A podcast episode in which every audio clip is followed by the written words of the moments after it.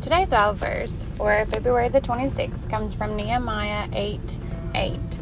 So they read in the book in the law of God distinctly and gave the sense and caused them to understand the reading.